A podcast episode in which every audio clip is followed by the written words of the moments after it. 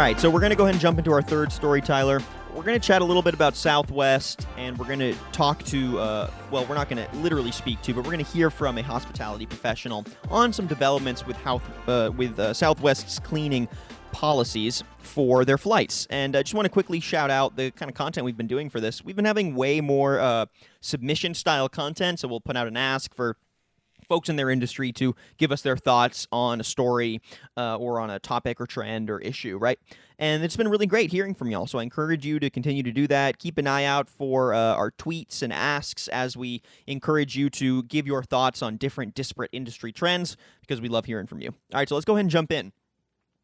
So airlines have obviously struggled due to COVID. Uh, they've been uh, one of the industries that understandably have been hit pretty hard. And much of what is keeping airlines afloat right now, at least in my opinion, is how they're adapting to COVID for their flyers.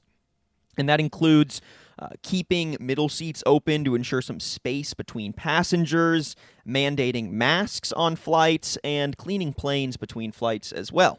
However, Southwest recently announced plans to roll back cleaning measures in between flights due to some issues with timing and resources. So, you know, in the middle of a pandemic, Southwest is announcing, hey, actually, we're not going to clean these as much as we said we were. Tyler, if you heard that news, would you trust Southwest as your airline? Ooh, it's it's tough, man. That yeah. I, I I haven't had to make that determination yet because I haven't had to to take a flight.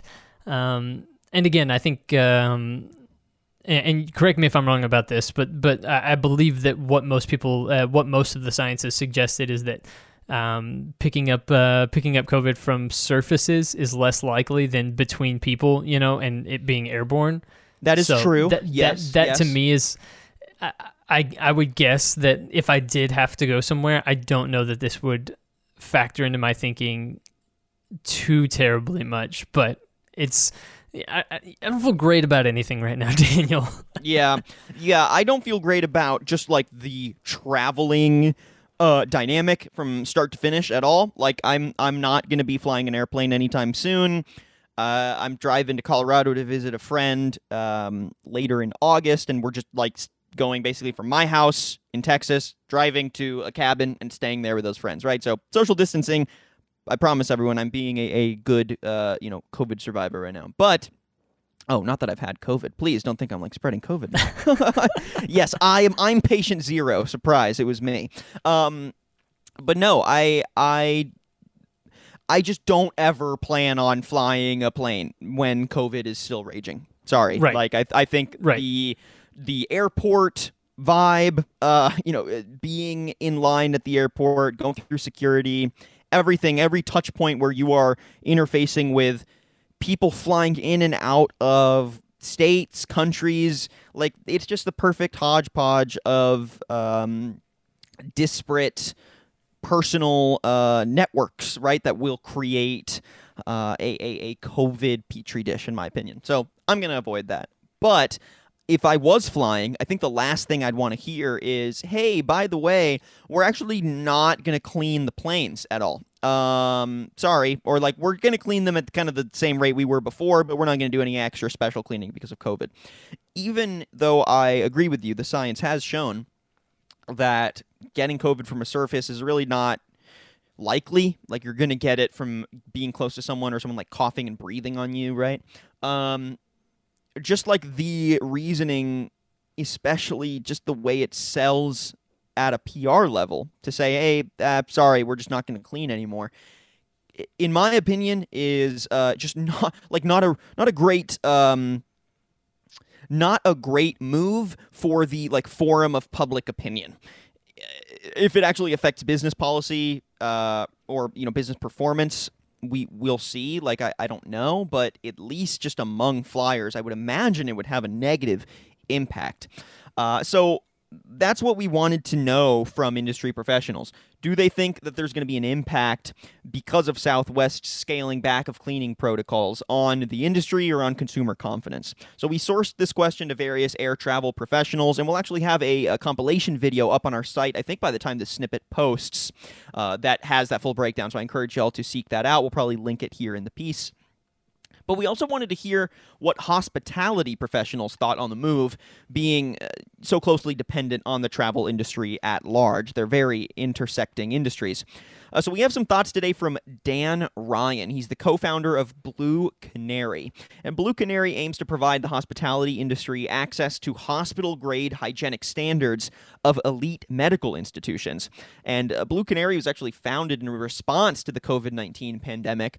And the way they work is uh, they partner with major hotel brands across the U.S. to provide some in-house residencies that educate and train their on site department leaders through a bespoke program designed to address each property's unique needs. So, uh, in layman's terms, it's basically a health and safety consultation for the hospitality industry, uh, which is a, a neat business model and I thought that uh, his thoughts on this would, uh, you know, be relevant considering he's trying to bring a uh, a different level of health, wellness, and safety to the hospitality industry. So, what does Dan Ryan, co founder of Blue Canary, think about this shift? Here's the first question I asked him. Again, what impact will Southwest Airlines scaling back of cleaning protocols have on the industry and on consumer confidence? Tyler, go ahead and roll the clip. We'll listen to what he says and then we'll give some thoughts. I think it will affect consumer confidence with many people, uh, but Southwest has never been about many people. Southwest has a very specific culture and customer. For their model to work effectively, it's all about wheels up, and it always has been. When your priority is all about turning planes around as fast as possible when they hit the gate, you're going to sacrifice some things. I'm sure they thought about the risks, and I'm confident this decision will work out for Southwest. So his thoughts reveal a few things. One, that you know he sees Southwest as I, am I'm, I'm assuming you know he's implying that Southwest, much like Spirit, is sort of advertised as an an anyone's airline, as a budget airline to some degree, right? And that that is part of the selling point, and that people are willing to make concessions for how they fly because of the price point. And he also brings up that uh, you know, he is pretty sure that Southwest has weighed all of the dynamics here before announcing something that, like we said, on the surface feels like such a dumb PR move. You know, clearly it's not like they just decided this yesterday and said, all right, well, you know what, eh, just, you know, announce the news, whatever. Mm-hmm. I'm sure there was like a major decision around this, especially if they have to announce it to the whole world. So, do you agree with Dan Ryan on either of those main points that Southwest is going to survive this because they've calculated what the potential losses could be and uh, they even out, and that uh, they won't feel a major hit from this because the people flying Southwest have already made concessions about the airline uh, because you know they want to fly at a cheaper cost. Do you agree with either of those points? Yeah, I, I do. I, I, I feel like if you're willing to fly at this point, then you are willing to take a certain amount of risk. And then if you've already decided that you want to use Southwest, then you are doing it for the reasons that he suggested, right? That that they're an airline that is uh, a little bit more budget, that they are an airline that prioritizes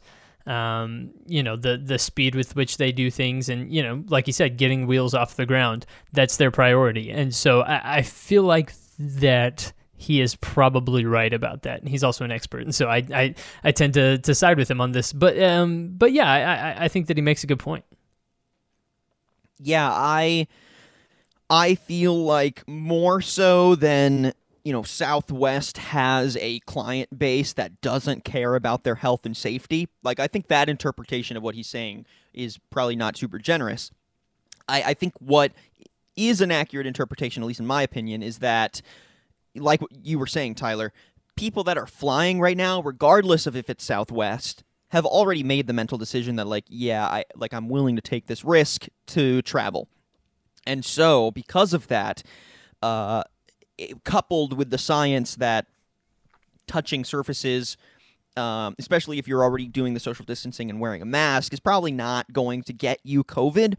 I could see the justification from Southwest being like, well, people are still flying. They've already made the decision to fly. COVID's not stopping them. Is our cleaning procedure really going to turn people away, especially when we advertise as a, a cheaper and you know more friendly and fun option you know it's part of the experience to fly southwest. You're going to get it at a lower cost.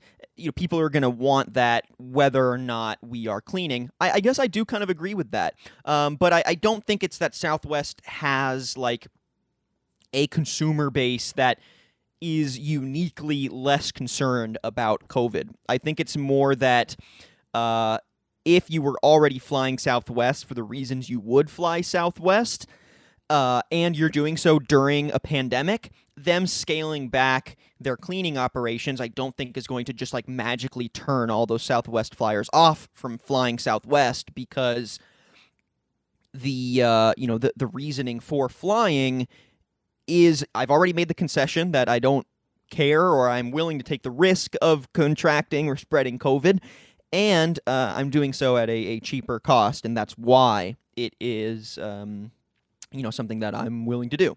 And I'm speaking as you know the uh, the hypothetical consumer here. So, yeah, I, I think I do agree with him there. Uh, as much as I, I'd like to think that this move wouldn't work for Southwest, I guess in the grand scheme of things, it's probably. Um, it's probably not going to hurt them that much. Mm-hmm. Like if it, if it does, I don't think it's going to be enough to tank Southwest during COVID.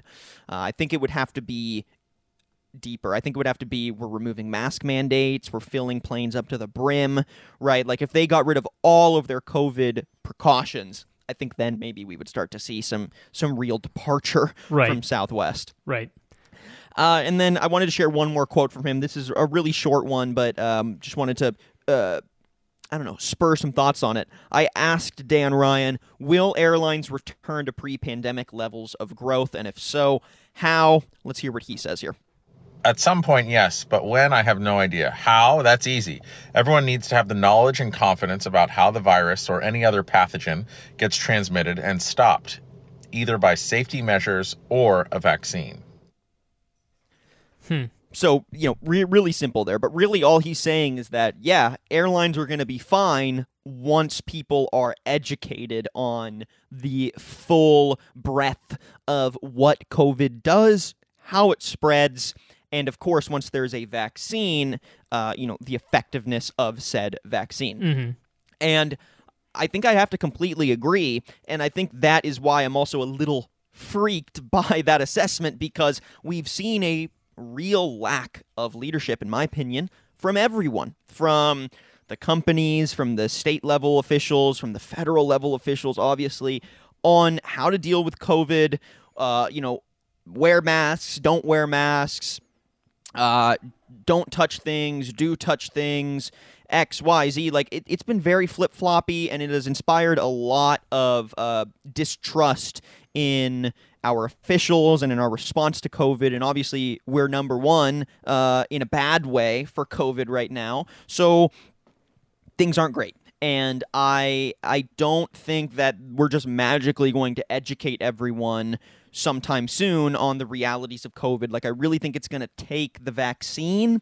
And even then, we're already seeing plenty of people say, I'm not going to take a vaccine. Vaccine's garbage. COVID isn't even like really a problem forget this. I don't want to wear a mask in Trader Joe's. I don't want to wear a mask on the plane. I'm not going to do this. I'm not going to do that. Right. right. So there, there's already a ton of dissent around just the the basics for COVID treatment.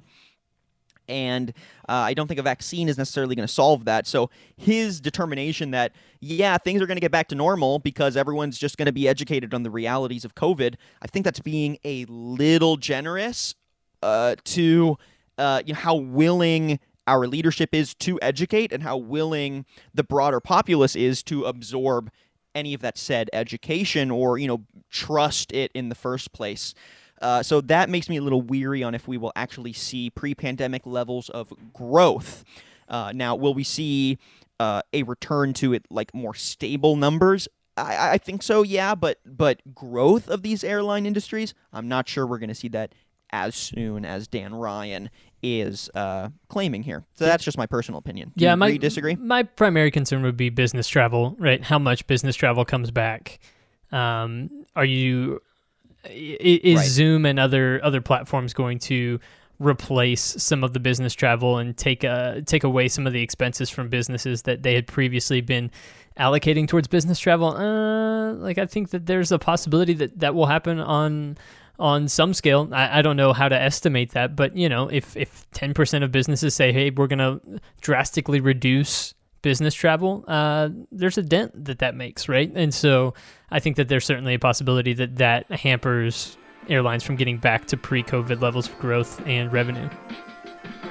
This was a snippet from Business Casual with Daniel Litwin and Tyler Kern, your B2B morning radio show. Tune in Wednesdays and Fridays at 9 a.m. Central on the Simple Radio app or marketscale.com/industries.